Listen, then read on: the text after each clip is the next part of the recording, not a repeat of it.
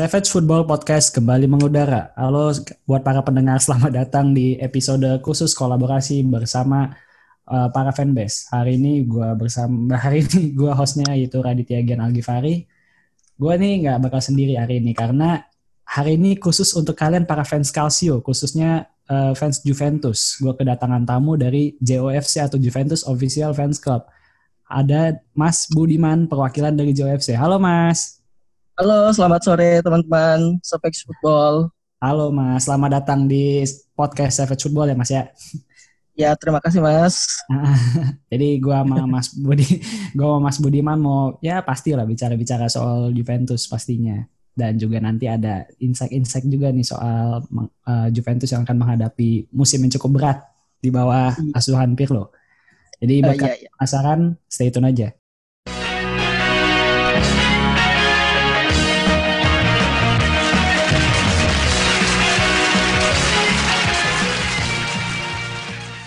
Oke, langsung aja kita mulai ya di segmen pertama. Mas, siete pronto? Ya, halo. Ya? Siap? Siete pronto? Siap, siap. Belajar Itali ini Mas saya dikit-dikit nih. Oke, Mas, jadi biar enak nih pembukaannya. Saya sih sedikit mau nanya ya Mas ya, jadi awal mula JOFC itu seperti apa sih berdirinya hingga akhirnya bisa menjadi organisasi Juventus Indonesia yang bisa dibilang paling besar mungkin ya masih di Indonesia ini? Ya, bisa jadi kalau yang resmi ya, yang resmi diakui Juventus langsung JCI atau yang sekarang udah bertransformasi jadi JOFC, Juventus Official Fans Club Indonesia. Secara data mungkin kami paling besar lah di Indonesia ya. JCI kalau dikatakan awal-awal berdiri itu awalnya kami bernama Juventini Indonesia. Oh. Iya, okay. Juventini Indonesia jauh dari sebelum ada cikal bakal di 2006 fans Juventus di Indonesia udah banyak. Bermula dari Jakarta 2006 tanggal 28 Juli kalau nggak salah itu 2006 itu pasca Juve terpuruk dengan kasus Calciopoli. Sangat gelap ya Mas ya masa-masanya itu. Ya, yang sampai hari ini masih jadi bahan debat di warga net atau netizen. Tapi setidaknya kan sudah tertutup prestasi ya. Iya, ya. Dari masa-masa sulit itu ada keinginan beberapa fans Juventus yang militan akhirnya membentuk sebuah forum di dunia maya, di internet. Dulu kan terkenal di internet itu forum-forum. Media sosial itu belum besar dulu kan. Paling Facebook sih Mas ya yang ya Facebook belum sebesar sekarang. Dulu kan ada Kaskus kayak gitu kan. Buat sebuah forum di website juventiniindonesia.com, kemudian buat halaman grup di Facebook, akhirnya berkembang, bertransformasi dari komunitas menjadi sebuah organisasi gitu. Oke. Dan secara resmi disahkan atau menjadi bagian official fans resmi dari Juventus itu di 2009 kalau tak salah itu 22 Oktober 2009. Iya. Berarti menjadi komunitas Juventini Indonesia resmi yang ada di Indonesia. Wih, mantap sekali ini nih. Dia paling diakui ya berarti. Kalau di Indonesia sih selain JCI atau JFC ada juga Juvenisia. Tapi kalau bukan secara data kami di daerah-daerah termasuk paling banyak lah dibanding komunitas Juventus atau fans Juventus yang ada di Indonesia selain JCI kami termasuk ada di tiap kota dan kabupaten. Total sekarang kalau nggak salah itu 136 capture yang ada di Indonesia. Gila, banyak juga ya. Ya emang nggak salah juga sih, apalagi fans Juventus tuh mungkin udah yang paling militan dan loyal ya Mas ya kalau soal Liga Italia di Indonesia. Wih, berarti jumlahnya banyak juga ya Mas untuk ya, itu capture-capturenya. Yang terdaftar resmi ya, capture resmi kurang lebih nanti mohon dikoreksi ada 136 capture resmi. Kemudian yang belum resmi itu ada juga, di biasanya sih masuknya di sub capture. Jadi sebelum proses menjadi capture resmi JCI, dia bernama sub capture dulu di kotanya atau langsung nama kabupatennya, misalnya capture Kalimalang misalnya. Nanti ada proses membernya, ada proses kegiatannya sampai bisa di-approve oleh pusat menjadi capture resmi. Ya, hitungannya kayak korwil ya Mas ya kalau gitu. Iya. Kan? Nah, mungkin buat kalian nih para Juventini ini, kalau kalian belum gabung fans clubnya bisa nih gabung JOFC nih. Tergantung di mana daerah kalian. Hampir di tiap kota kabupaten ada, sampai level kecamatan bahkan ada ya. Kalau di kota-kota besar, provinsi yang besar. Betul. Nah, ayo para Juventini gabunglah biar kalian bisa bersilaturahmi nih sama para Juventini lainnya. Jadi kalau di JCI itu jalur koordinasinya dari capture, kemudian kita punya kalau nggak salah 1 tahun terakhir ini kita punya kepengurusan regional. Oh. Regional dibagi per ada 6 regional, regional Jawa Barat, Jawa Timur, Jawa Tengah, regional Sulawesi, regional Kalimantan, regional Bali Nusra, dan regional Papua. Jadi ada di Papua nih capture-nya dari Manokwari, misalnya Merauke, itu jalur komunikasinya ke pengurus regional dulu. Dari regional baru kami pengurus pusat gitu. Keren, rapi banget nih berarti.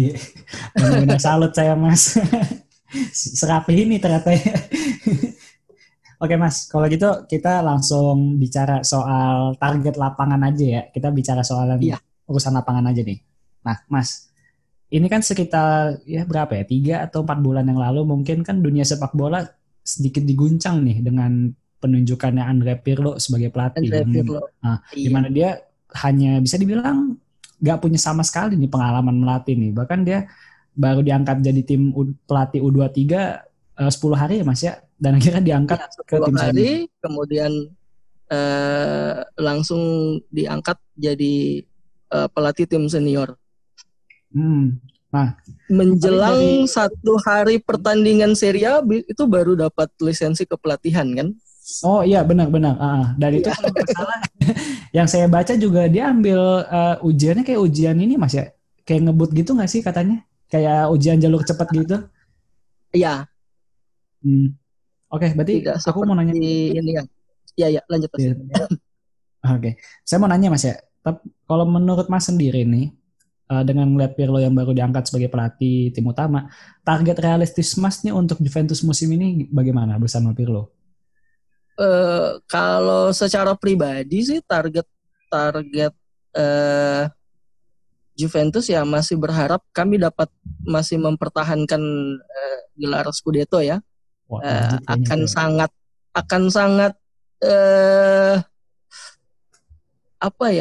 akan sangat membanggakan meraih Scudetto ke-10 dengan Andrea Pirlo sebagai pelatih gitu.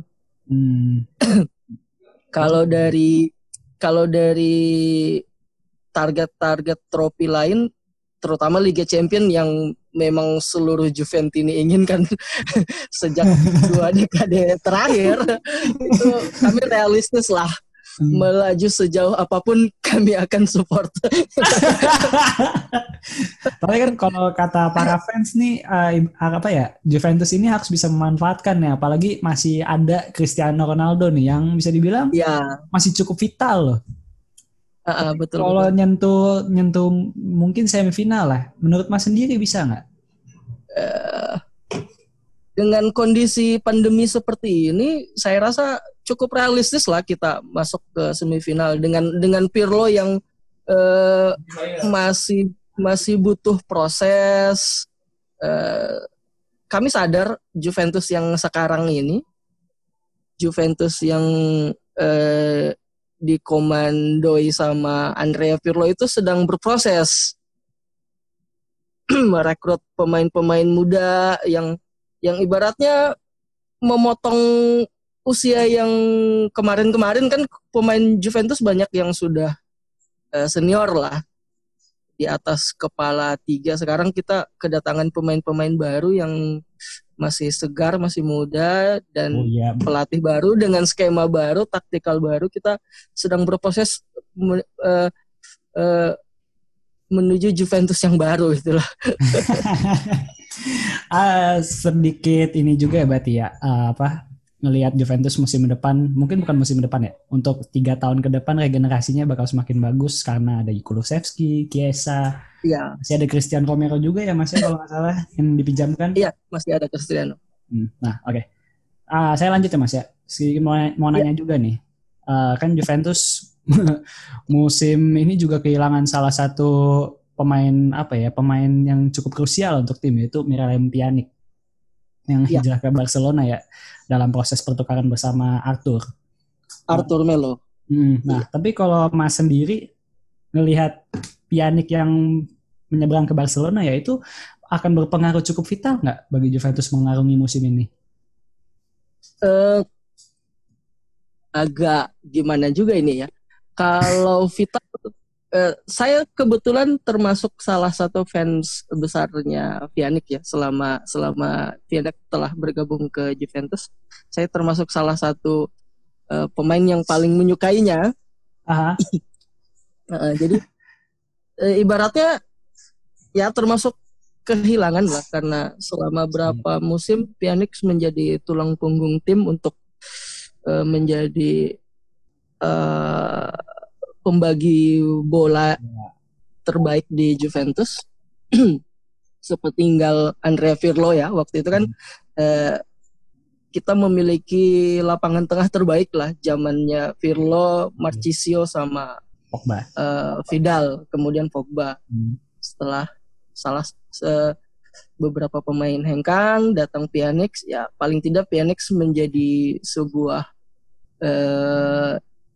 keuntungan bagi kita menggantikan pemain-pemain seperti Pirlo dan Vidal. Dan sekarang Pjanić menyeberang ke Barcelona, pertukaran dengan Arthur. Sejauh ini Arthur belum bisa kita nilai kan, baru menjalani 2 pertandingan saja kalau nggak salah, itu pun tidak main penuh. 1 kali ya jadi starter ya? Ya, kemudian Bentancur yang kita harapkan menjadi penopang di lini tengah juga belum sebagus musim lalu lah performanya. Kalau saya sendiri sih mungkin agak sepakat juga ya, Pjanić yang menyeberang ke Barcelona kayaknya bakal sedikit berpengaruh pada Juventus, karena kalau dilihat materi pemain tengah Juventus tuh tidak ada pemain yang bertipe di playmaker seperti Pjanić soalnya. Iya, betul. Nah, tapi dan yang kami sedikit kepergian Pjanić kan tak lepas dari pergantian pelatih sebelumnya juga kan, walaupun Andrea Pirlo datang di saat Pjanić telah pergi. Andai kata misalnya Pirlo datang lebih dulu dan Pjanić masih ada, mungkin wah ini bakalan menjadi sesuatu yang ini buat Juventus. Eropa tidak siap ya.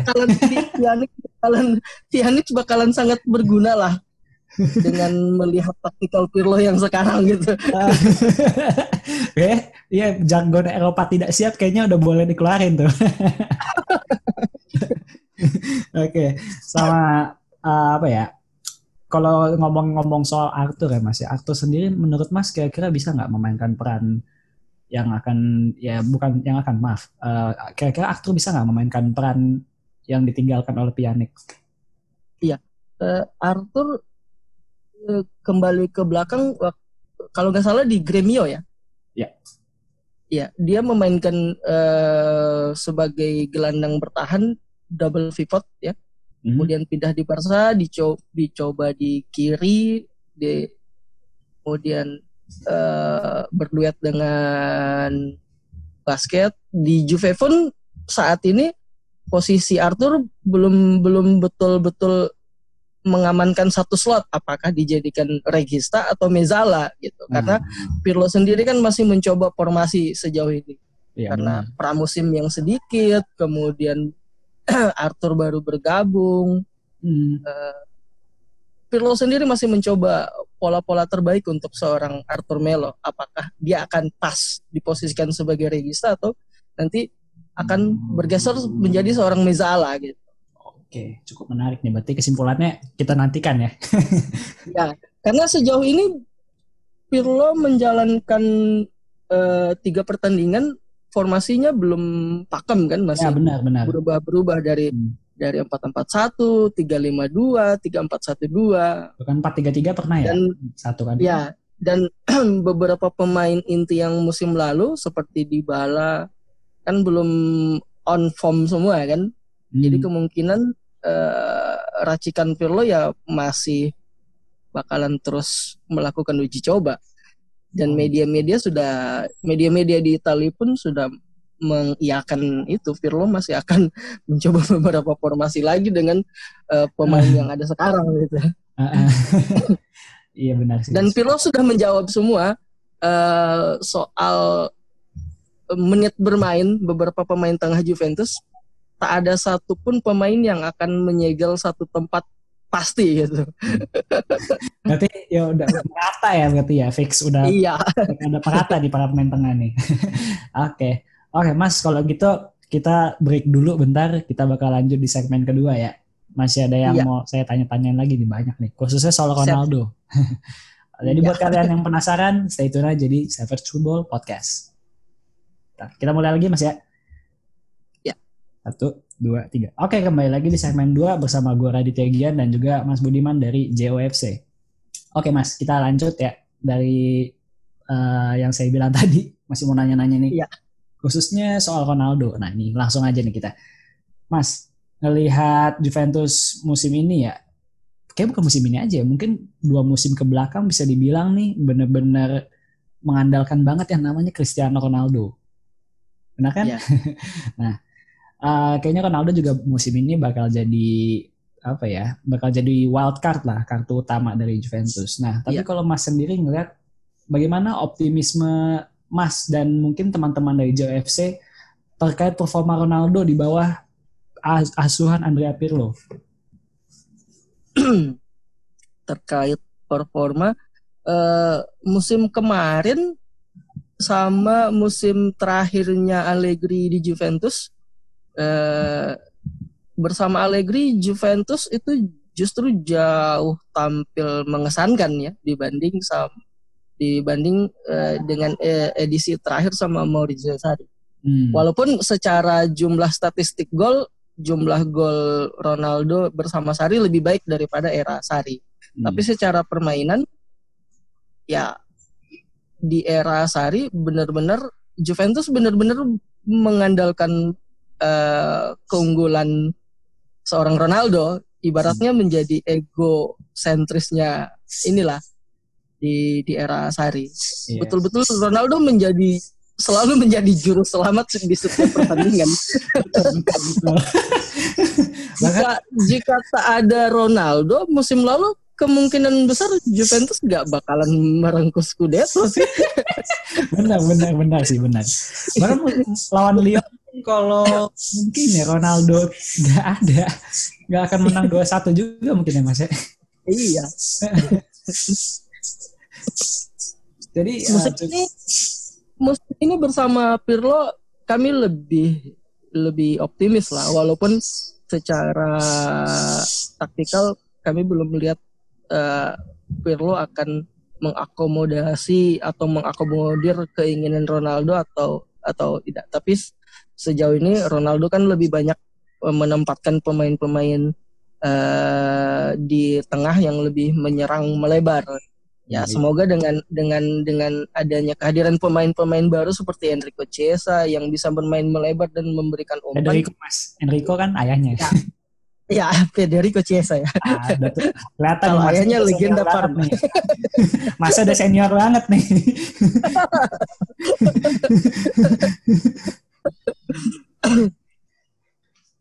Dengan adanya pemain-pemain yang mampu memainkan melebar sisi lapangan dan memberikan umpan ke ke tengah, yang dimana ada Ronaldo atau Morata, ya kami harap sih Ronaldo bisa memberikan kontribusi lebih lah musim ini.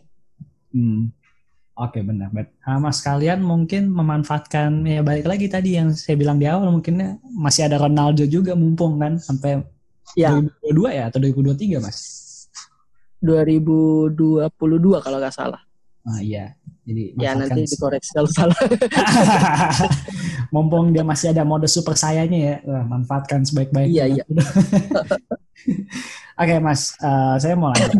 Ini langsung berhubungan sama yang sudah Mas bilang tadi di awal, gelaran dinanti-nantikan selama 20 tahun terakhir yaitu Liga Champions. Nah saya mau nanya-nanya nih soal Juventus di Liga Champions musim ini. Nah, kan kalau kita lihat ya Juventus bergabung di grup yang bisa dibilang berat enggak juga, dibilang ringan enggak juga ya, karena kita tahu semua di Liga Champions tidak ada lawan yang mudah ya. Iya, tapi betul. Di fase grup kan sudah pasti ya bertemu Barcelona, apalagi minggu depan main ya Mas ya kalau nggak salah ya. Iya, minggu depan main dengan Barcelona, hari Kamis main di Turin. Oke. Nah, tapi saya sedikit mau nanya nih Mas, kalau seumpamanya Juventus berhasil melaju ke fase knockout, siapa lawan yang pengen banget dihindarin nih? Ini sebenarnya tim-tim ya sejak pandemi berjalan ini Liga Champions sedikit anomali ya. Oh iya benar, sepakat sih. Dengan ketiadaan penonton, klub-klub besar seperti Real Madrid aja kan kemarin kalah benar. Kehadiran penonton juga pun mempengaruhi mentalitas. Bisa jadi mempengaruhi ini ya hasil pertandingan. Tapi kalau lanjut lagi tadi Mas sendiri pengen hindari lawan yang paling dihindari ya tentu saja saat ini mungkin Bayern Munchen. Ah iya benar. Bayern Munchen. Satu sisi Juve kalau bermain ke Jerman itu selalu sulit meraih kemenangan. Nah, iya. Entah lawan klub manapun, apalagi nih Bayern Munchen yang lagi sedang bagus-bagusnya kan. Ah, benar iya sih. Terakhir lawan Munchen juga kalau nggak salah kalah ya, tersingkir 4 tahun yang lalu kan. Iya. Yang gol yang kami ingat itu golnya Cuadrado, tapi tetap kami tersingkir. Aduh, itu kelam banget tuh. Kalau lawan kedua nih siapa Mas? Kan nggak mungkin nih kalau Munchen aja nih, pasti masih ada lah dua lagi deh. Dua lagi apa ya? Manchester City mungkin dengan skuad yang dia miliki itu ya cukup ngeri juga sih. Manchester City, kemudian apa lagi ya? Kalau Madrid sih enggak juga sih. Madrid di tangan ya setelah mereka juara liga kemudian melepas beberapa pemain seniornya, mereka sekarang kan lebih banyak mengandalkan pemain muda kan? Ya, lagi regenerasi lah mereka pelan-pelan. Ya, kalau Madrid masih bisa lah mungkin. Tapi kalau saya sendiri sih mungkin ngeliatnya Mas ya, kalau tim seperti Barca atau Madrid ya, mungkin sih untuk dua atau mungkin bukan dua ya, untuk musim ini dan 3 musim ke depan kayaknya ya tidak akan superior seperti dulu sih, karena emang mereka ini lagi proses regenerasi kan. Ya, proses regenerasi sama seperti Juventus yang memang sedang membangun kembali tim kan. Dan yang bisa dibilang paling siap ya memang Bayern Munchen. Ya, Bayern Munchen, Liverpool. Ya boleh tuh. Ya, Liverpool kan nggak perubahan pemainnya tidak banyak berubah kan, tidak banyak perubahan drastis kan, hanya ada beberapa penambahan pemain yang justru lebih bisa jadi lebih menguatkan fondasi tim kan, seperti Thiago yang ke Liverpool, mulai ke Liverpool. City juga sebenarnya bisa diperhitungkan sih, tapi balik lagi kadang Manchester City kalau di Liga Champions nih suka tidak dapat nasibnya. Oke Mas, kalau gitu saya lanjut ya. Nah ini kan tadi Mas ngomong nih di awal, kalau target paling wajib itu adalah memenangkan Serie A, ya kan? Serie A, iya. Ya. Tapi saya mau nanya nih Mas nih, kira-kira sepede apa nih Mas Juventus di Serie A musim ini? Maksudnya apakah pede Juventus bakal juara lagi? Padahal yang kita tahu ya Pirlo juga sebagai pelatih nih baru seumur jagung, Juventus lagi ya, regenerasi beberapa pemainnya. Meskipun ya, kita harus aku ya, pemain-pemain Juventus tuh di Liga mungkin satu level di atas para kompetitor Serie A lainnya, ya kan? Iya. Tapi kita nggak bisa bohong juga kalau ada Inter Milan, ada Atalanta, AC Milan, Napoli yang mulai yang bisa ngasih perlawanan juga. Jadi sepede apa nih Mas menghadapi Serie A musim ini? Musim ini masih pede untuk juara Serie A kembali atau Scudetto, tapi tidak sepede musim lalu. Walaupun musim lalu Juventus memainkan sepak bola yang tidak kami inginkan. dengan masuknya Pirlo yang mengubah di awal pertandingan first match-nya melawan Sampdoria mengubah impresi kami. Wah, Pirlo bagus nih, bakalan berkembang nih. Nah, tentu kami dengan 2 match yang dijalani Pirlo sejauh ini ya kami memiliki impresi yang bagus terhadapnya. Jadi kami bisa PD mengaringi Serie A yang masih panjang dengan tim-tim Serie A juga yang terus meningkat. Dari sisi permainan maupun skuadnya, terutama Inter Milan yang bisa dibilang yang musim lalu runner up, tahun ini bakalan menjadi kekuatan tersulit juga sih. Gitu. AC Milan juga yang sudah mulai stabil musim ini. Iya. Kami tetap pede walaupun sepertinya ini akan menjadi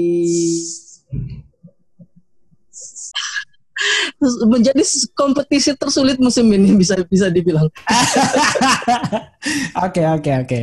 Berarti bisa dibilang ini awal mula kembali berjayanya Calcio mungkin ya Mas ya, yang bisa jadi. Nah, sedikit mau nanya nih Mas, kan Mas bilang Pirlo sepertinya akan bagus nih bersama Juventus. Tapi secara pola permainan sebenarnya bisa dibilang sedikit mirip juga nih seperti Maurizio Sarri, di mana dia menekankan penguasaan bola. Bisa dibilang tinggi ya Mas ya. Bermain proaktif juga, bermain menyerang. Kalau Mas sendiri tapi setuju nggak dibilang kalau Pirlo itu melanjutkan filosofi yang dibangun oleh Sarri? Kalau dari segi taktikal sih saya lebih melihatnya Pirlo lebih menggabungkan taktikal dari Marcelo Lippi, kemudian Ancelotti dan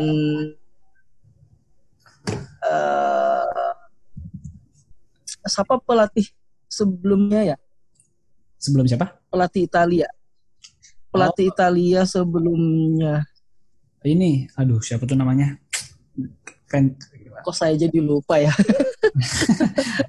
Pelatih Italia sebelum Mancini ini atau sebelum Lippi? Yang sempat melatih Munchen. Oh ini, saya juga lupa lagi. Saya lupa. Yang jelas bukan Zaccheroni. Ya iya. Pokoknya itu ya, pokoknya.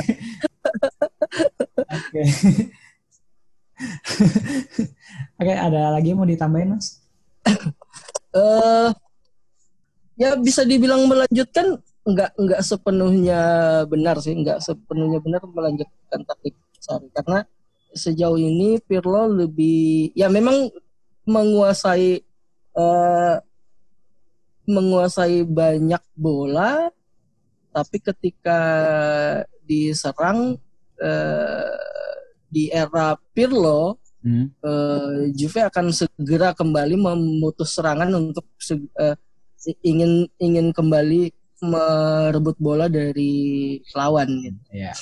Makanya beberapa pemain yang dikatakan bisa dibilang seperti Chiesa, ketika menyerang dia akan menjadi penyerang keempat, ketika bertahan dia akan membantu menjadi gelandang kelima di Juventus. Oh. Jadi sedikit alasan juga ya kenapa ditaruh di wingback kalau begitu. Iya.